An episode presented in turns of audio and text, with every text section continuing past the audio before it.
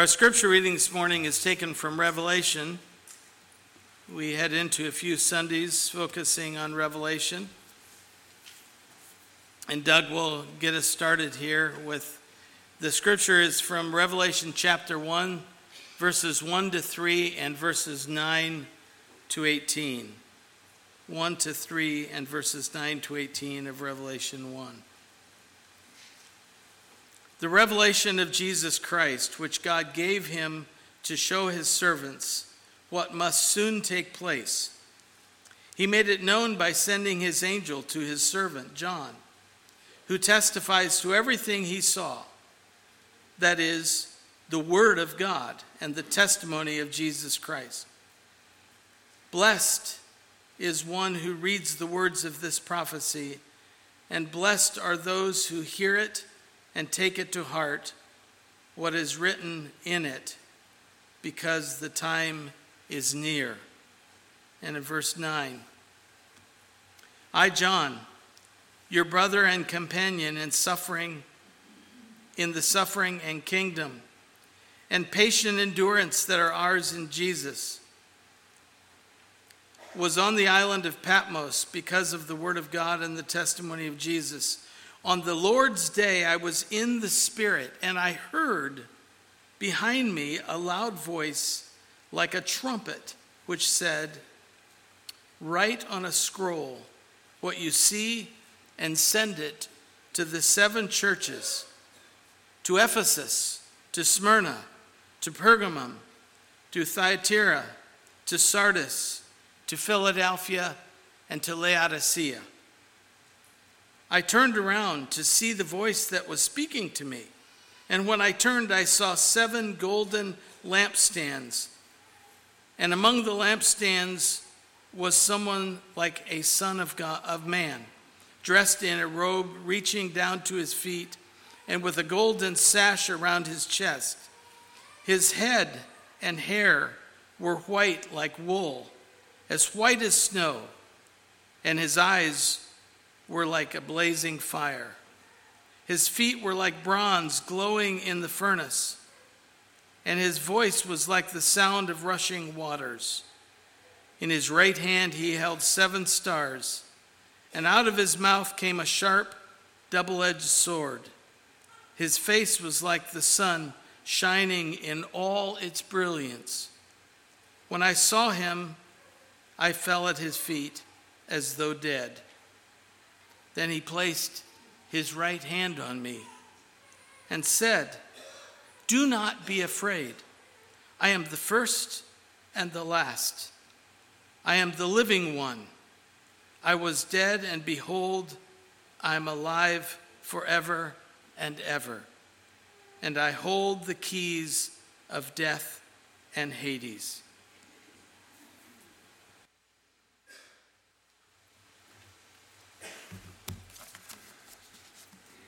Good morning.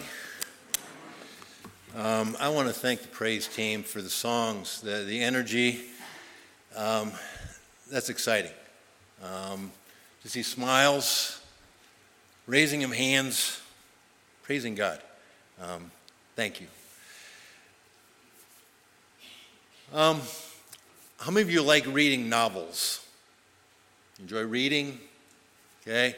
How many like watching movies? So, novel fans, reading, movie watchers. How many of you like to know the ending of the movie prior to reading or watching? I don't see any, any hands. Oh, a couple that kind of sneak up. How many of you like revealing the ending or some details for other people and then get slugged or scolded, right? Um, how about sporting events? Um, hands of those that have recorded a game or an event with the plans to go back and watch it later. Okay, if you do that, I, I, I've done that too. Now, how many of you try not to know the final result when you do that? All right. Now, the, the Olympics are just finishing. And with the Olympics held halfway around the world, there's a 13 hour difference. And so if it is 3 a.m. here, it's 4 p.m. over there. And so I, I, know of a few individuals that woke up early morning. I think there was a 4 a.m. Carly, are you out here? Yeah, you're out here. 4 a.m. to watch a soccer game. I was up late night numerous times as well. So, so that time frame makes a difference. Now, that, that, that's a difference, though, in how you approach, because many people don't get up or stay up to watch it live. You wait until the recorded version, which NBC held, you know, prime time, late night. Well, if you were watching then, there was a possibility that you might be given the final result for an event. And then you can watch it. Um, in our house, Dawn and I have watched movies repeated times. So there's a little bit difference in some things. Dawn has watched Pride and Prejudice, I want to say double digit times. It's a movie. So she knows the plot, she knows the ending. I've watched Lord of the Rings trilogy two or three different times. I know the plot, I know the ending, but it's enjoyable to watch. It's enjoyable to go through that process again. But as far as sporting events are concerned, Dawn and I are different. Dawn does not want to know the results. I like knowing the results. I'm okay with that because then what I will do is I will watch to see how the process played out. What happened? What, what was the uh, kind of the details? So I'm okay knowing the final score. I've got interest in, in some other things. Um, horse races. The, the, and I'm not a huge horse race fan, but the Kentucky Derby, Preakness, Belmont Stakes, you know, the Triple Crown, I will go back after the race has been completed, knowing who won, and I have an interest in watching to see where that horse may have come from on the backstretch. Where were they? Were they buried in the back, you know, back in fifth and sixth place? How did they come through the gaps? So I enjoy watching some of that, that process. Um, professional disc golf tournaments happen each weekend, basically. And on YouTube, they will post a, a summary of a foursome that goes through. Well, it's a recorded process, and so I would know, I can know, who won the tournament. But again, it's still a process I enjoy watching to see how did it play out. Um, what were the statistics? What are the, you know, how many hits, how many errors in a baseball game? What percentage did the uh, team shoot in a basketball game? Football, how many yards did they gain, passing, rushing? You know, what, what are the details? So I have an interest in some of that, but many people, what's the final score? That's enough that may be known. They may not even want to or need to watch the game. What was the final score? So that, that varies from person to person. So in a game, there's a difference. In a novel that you read, as you read through, what details do you pay attention to? What details do you kind of keep track of in your mind as you look forward? And, and if it's a mystery, you know, in that mystery, you're probably trying to keep track of clues and different things moving forward. In life, what details affect you? What details do you pay attention to? And, and even within our, our faith walk, what details are we paying attention to? There, there may be different clues, different things that, that I find helpful for me that you see other things or you use other means. And we, we should all go back and use the Bible, using God, but, but there may be short, quick things that happen that mean more to me than mean more to you, and, and vice versa. So, Wes referred to Revelation being the next uh, focus of our sermon and the Gospel Project. And as Wes read Revelation, and, and even if you would read Daniel, one might anticipate that the sermons are all going to be about the end times and how and when is Jesus going to be returning to earth. And that's not exactly what I'm going to be doing. And, and I'm not certain exactly what some of the references will be coming forward. But I, I'm not a scholar on end times. And if you look forward to some of our Sunday school lessons, it's not necessarily based on end times. Um, there's many people smarter than I. And so I will leave you to do some studying along those lines if, if you're interested. But I, I do want to give just a quick summary of four schools of thought for the interpretation of Revelation. So, just very quickly, there is what's called a preterist approach, and that would be a view that events that are described in Revelation already happened within John's time to the early church. There's a historicist approach, which views that most of the prophecies described have already happened in history and that the end of time is near. Idealist approach is a view that John's descriptions are not necessarily specific events, but are more symbolic of ethical and spiritual truth that's pervasive and, and flows through the Bible. And then there's a futurist approach that the view of events that are described are both current and or possibly in the near future going to be happening and again the end is close. So those, those are four main directions. And there's plenty of books plenty of articles that have been written over the years with perspectives on how to interpret along those lines. Uh, a number of years ago well, it, it, it may be 20 25 years ago, Dawn and I were part of a small group, excuse me, that um, studied a book called Triumph of the Lamb by Ted Grimsrud. And so, so we went chapter by chapter studying what Revelation said and what it meant. Uh, it was interesting, it was challenging, it, it was confusing all the same time.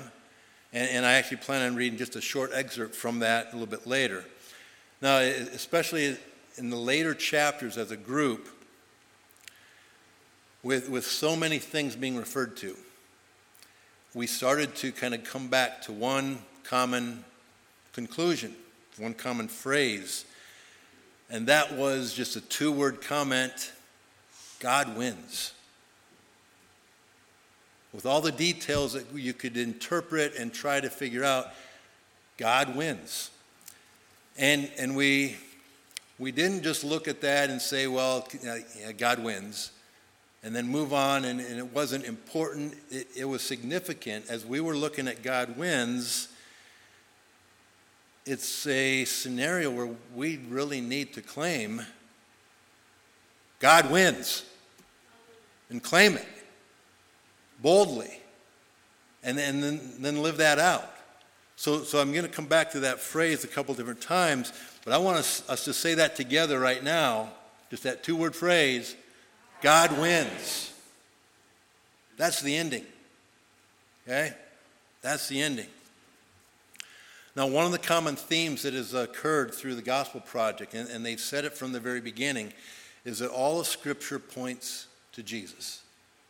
That's, that's the target of almost every one of the Sunday school lessons. They point toward Jesus. And in the King James Version of Hebrews 12:2, Jesus is called the author and finisher of our faith. Uh, the NIV calls him the pioneer and the perfecter of faith. English Standard Version calls him the founder and the perfecter of our faith. And the New Living Translation calls him the champion who initiates and perfects our faith. As, as Wes read, verse 17 says, He is the first and the last. And verse 8 of that same chapter, God tells John to write, I am the Alpha and the Omega, who is, and who was, and who is to come, the Almighty. That, that's who God is, that's who Jesus is. And so there, there's awesome and exciting things that are usually celebrated in, in, our, in our world, in our lifestyle. When a baseball player hits a home run, there can be fireworks that get shot off from the scoreboard. Or if they don't have fireworks, at least the, the scoreboard goes crazy with all the lights and everything, celebrating that home run. The Olympians who win the medals, they've got something around their neck. They get to stand for the national anthem, and there is attention drawn to their individuals, to their country. Um, they're, they're celebrating. Commentators will be talking about how well they did. They'll be breaking down the details. Their talents are lauded and applauded. They're put on a pedestal. And some of the plays, some of the things that are executed, some of the things that happen, you hear the announcers that may say, Oh my, did you just see that? That was incredible. We look and we recognize things that are awesome, things that are glorious. We identify that in our world. We even want to watch the replay. We want to relive the event. Might even be able to send a YouTube link to a friend saying, hey, you've got to watch this, you've got to see this. So here's, here's my main focus for today. If I get something from a friend that says, you have to see this, I usually have two questions that come to my mind. Okay, what, what is it that I'm going to be seeing? And then the second question is, why do I need to see it? What, what, what's it going to mean for me? So, to, just to answer those two and then, then go into a little bit more, the answer to what am I supposed to see with these verses is to see Jesus Christ in all his glory. Verse 1 said, The revelation of Jesus Christ. And the answer to why, what, what, why am I supposed to see this? Verse 3 says, Blessed is the one who reads aloud the words of this prophecy, and blessed are those who hear it and take to heart what is written in it. So, th- those are the two questions I want to just take a look at. So, first of all, what am I supposed to see? We're supposed to see Jesus Christ in all his glory. And I want to look at verses 12 through 16, which contain nine observations. So, not a three point sermon here, right? Nine things, but each one pretty quickly here.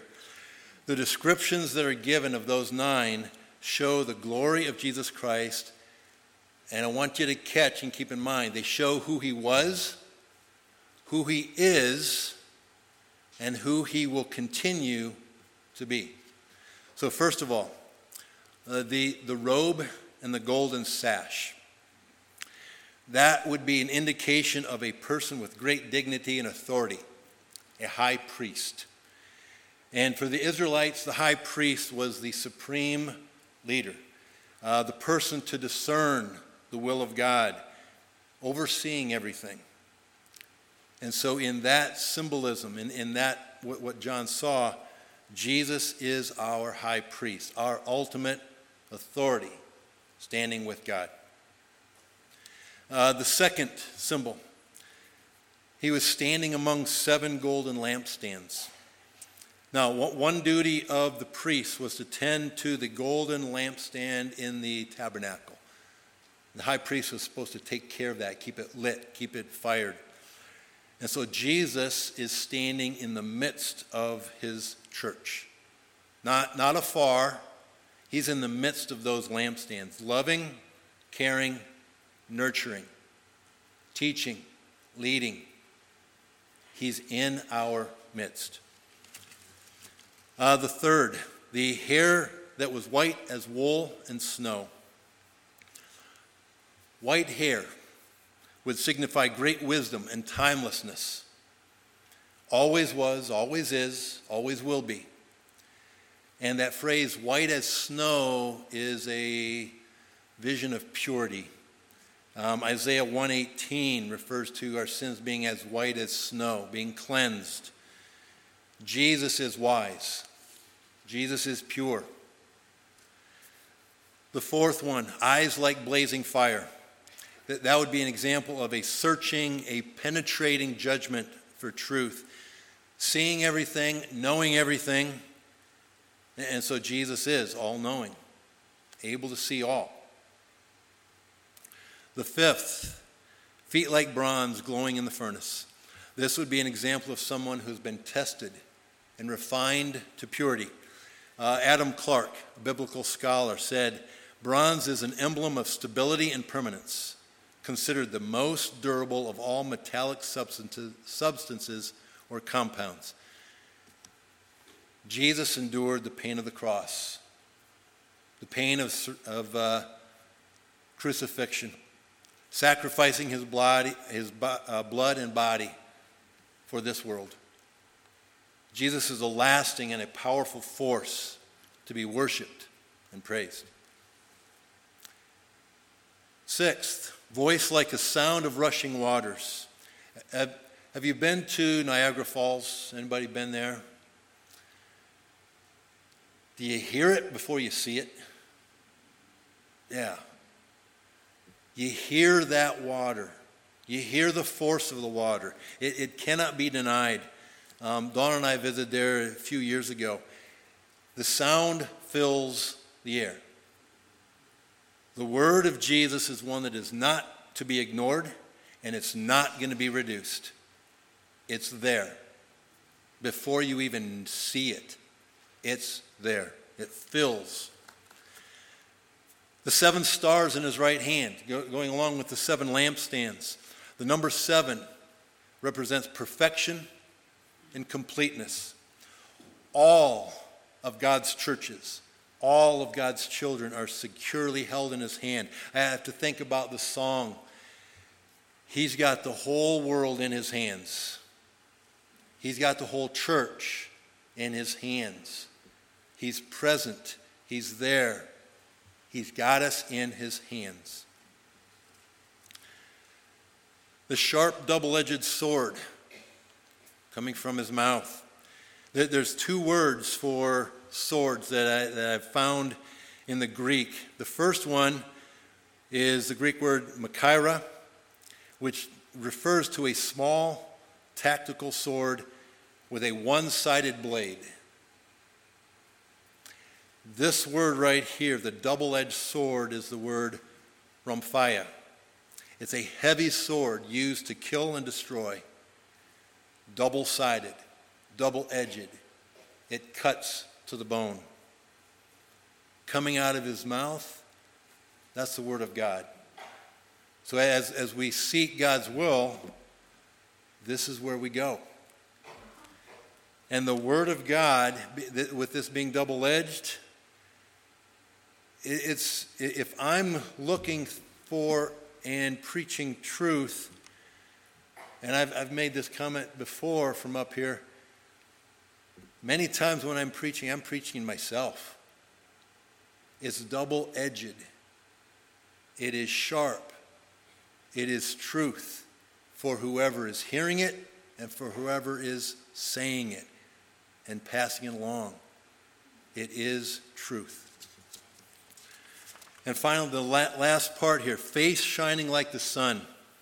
Um, again, Clarke is quoted as saying this His face was like the disk of the sun on the brightest summer's day when there were no clouds to abate the splendor of his rays. We, we don't look up at the sun, it hurts, but we feel the effects.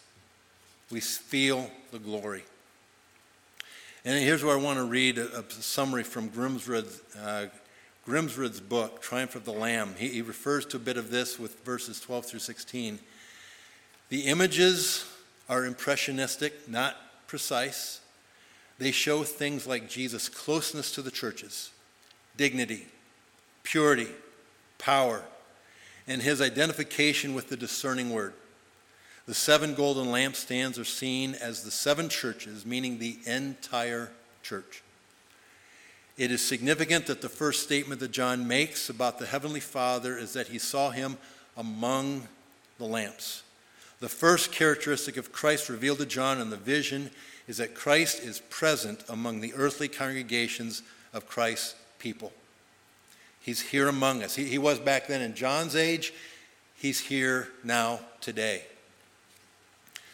Hebrews 4 14 through 16 says this Therefore, since we have a great high priest who has ascended into heaven, Jesus, the Son of God, let us hold firmly to the faith we profess, for we do not have a high priest who is unable to empathize with our weaknesses, but we have one who has been tempted in every way, just as we are. Yet he did not sin. Let us then approach God's throne of grace with confidence so that we may receive mercy and find grace to help us in our time of need. We serve a wonderful and a powerful Savior who is present in our lives. He is powerful and mighty and approachable and loving. So, as, as we, we envision all of this, I mean, that's a lot to take in. And we reflect on the characteristics and what, what they mean. Is it a scary sight or is it awe inspiring? How do we approach it? How, what do we see? Does recognizing Jesus Christ in all of that glory, in all his loving, caring, powerful character, does that cause us to have a temptation to send off something in a text or in YouTube saying, You've got to see this?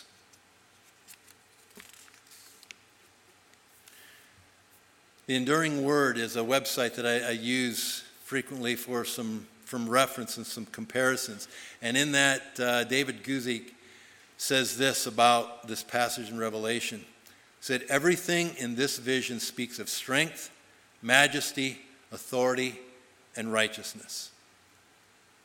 Everything about that is one where if we don't fully understand it, we can look at this and say, you know what?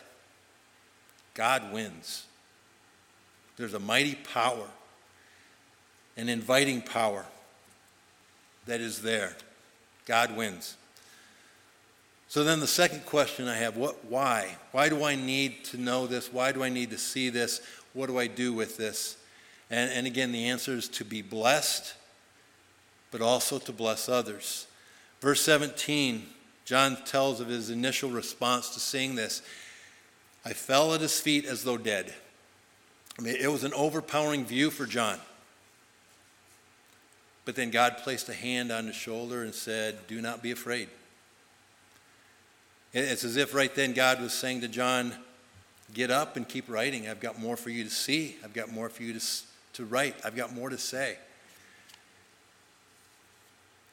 How do we celebrate? And, and Dawn can testify that for me, I am a very reserved individual when I watch sporting events, whether it's live or on TV, except for one team University of Michigan sports teams. Now, I don't know and I don't keep up with all of the recruits and all the details that I know a few other members in our church do. So it, it's nice to hear information from them at times. But if you're wearing the maize and blue, I'm cheering for you. I don't do that for the Lions, maybe rightfully so. For the Tigers right now, for the Pistons, for the Red Wings. But if it's Michigan football, Michigan basketball, even Michigan hockey and baseball, which a couple years ago made the final, final, well, baseball made the final tournament or the final uh, yeah, three game series. Hockey made the final for the Frozen Four. If those teams are playing, I'm all in. And those teams winning or scoring a touchdown, I will actually yell. I mean, for, for some of the other teams, I don't yell. Even for Northwood, where I coached for you know multiple years, I don't necessarily yell a whole lot. Now, at times. but for whatever reason, I'm all in with Michigan. I will stand up and go double fist pump. Yes. Okay, do I do that with what I've just read or we've just read about the glory of Jesus Christ? Am I all in then? To the point where I can't hold back my excitement. The glory of Jesus Christ is something, and someone to be celebrated. Not just from 9 to 11:30 on a Sunday morning. Every day of the week. When I wake up, when I go to bed, and, and all the times in between. So, how do we show that? How do we show that excitement? How do we celebrate those characteristics? Wes has fireworks at his house. Not all of us have fireworks. Do we, do we shoot off fireworks? Do we applaud? And, and as we sang today, the applause, that's joy being expressed. Do we say amen? Do we say God wins? Maybe it's a, just a little fist pump through the day. God wins. Do we recognize that and claim that? Or do I ponder and I bask in his presence quietly? There's a time for that as well. Do I praise him and serve him with my entire being as I talk with somebody? Am I doing that in the spirit of celebrating Jesus Christ and his power? Or do I dance like David? Shout and sing. I mean, all of the different responses at appropriate times are what we need to do. And if you're not used to dancing, maybe you need to dance. If you need to ponder and think, maybe you need to ponder and think. All of those are ways where Jesus Christ becomes real. You claim the power, you claim the glory of Jesus Christ. Uh, just a few weeks ago, our high school youth bounced with joy up front here on the stage. We clapped our hands with them. A couple of songs we sang today, there was clapping hands. Let's do that more. Shouts of amen. Shouts of God wins. Um, as kids, we all learned the song. I've got the joy, joy, joy, joy down in my heart. Don't keep it there.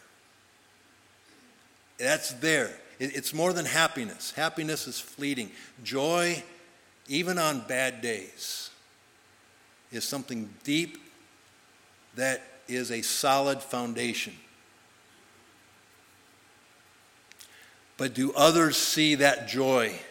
Do others see us smile? So, so when we sing, and, and I, we, I sit up front, so I, I don't turn around to see who's singing, who's raising their hands, but let's let that flow.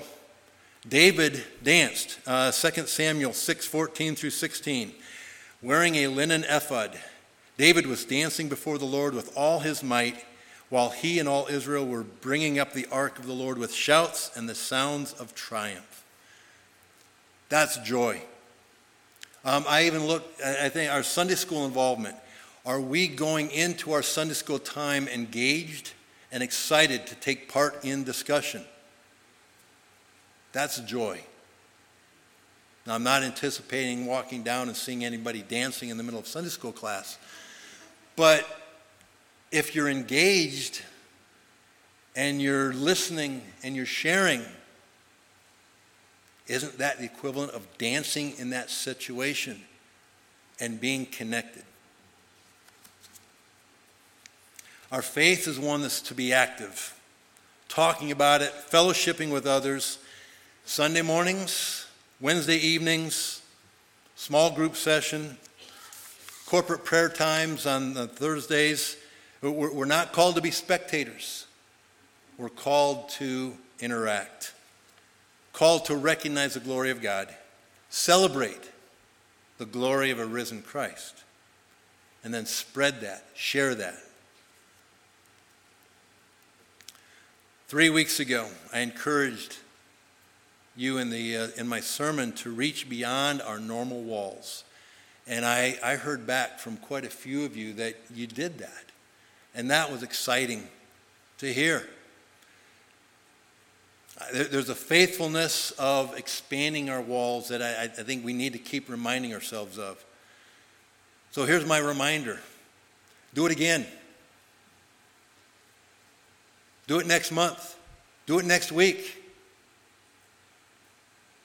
Do it again. Expand your walls every opportunity you have, and then look for those opportunities over and over and over again. Share the joy that Christ has given you. We're not made for isolation. We're made for interaction, for fellowship, for praise. And the book of Revelation is about God revealing Jesus Christ to us through John's writing. And then we're called to reveal Jesus Christ to the world.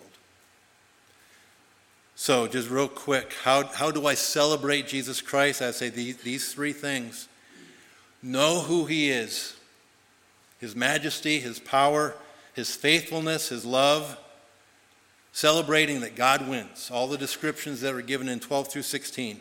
He is the beginning and the end, the Alpha and the Omega. Know that, read that, claim that. And then the two commandments that you know, Jesus was asked, Lord, what, what are the greatest commandments? And God said, or Jesus said, Love the Lord your God with all your heart, soul, mind, and strength. Which for me would be saying, sacrifice Doug Gerber's will to do what Doug Gerber wants to do and love the Lord, open my heart to what He is asking me to see and to do on a daily basis. Engage this world, but sacrifice myself as Christ does and did for us. And then the third, love your neighbor as yourself. Go beyond our walls. Show that love and spread that love. And celebrate that there is a heaven that we get to be part of someday. But don't wait for that day to share that love and celebrate Celebrate now. Claim that power. I invite the team to come forward. We're, we're, we're going to sing a closing song. It says, Sing the Wondrous Love of Jesus. Uh, the, the, old title was uh, When We All Get to Heaven. This song was written by Eliza Edmonds Hewitt back in 18, uh, yeah, back in the late 1800s. And the inspiration for this song is from 1 Thessalonians 4:17 which says, Then we which are alive and remain shall be caught up together with them in the clouds to meet the Lord in the air, and so shall we ever be with the Lord. Now, verses 1 and 4 refer to the beauty and glory of heaven when Jesus returns. But I want you to note verses 2 and 3 challenge us to walk in faith, trusting and serving God today and every day. So as, as we sing through, take those words, claiming that God wins. And then we're called to go out and celebrate that with joy.